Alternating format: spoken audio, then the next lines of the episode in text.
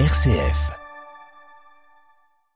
Merci Inès, on vous retrouve à 9h maintenant et puis à 8h30, ne manquez pas l'invité du week-end avec euh, la rédaction de RCF. Pauline de Torsiac reviendra sur euh, la tragédie qui touche le Haut-Karabakh. C'est donc dans l'invité du week-end à 8h30. On passe à la météo.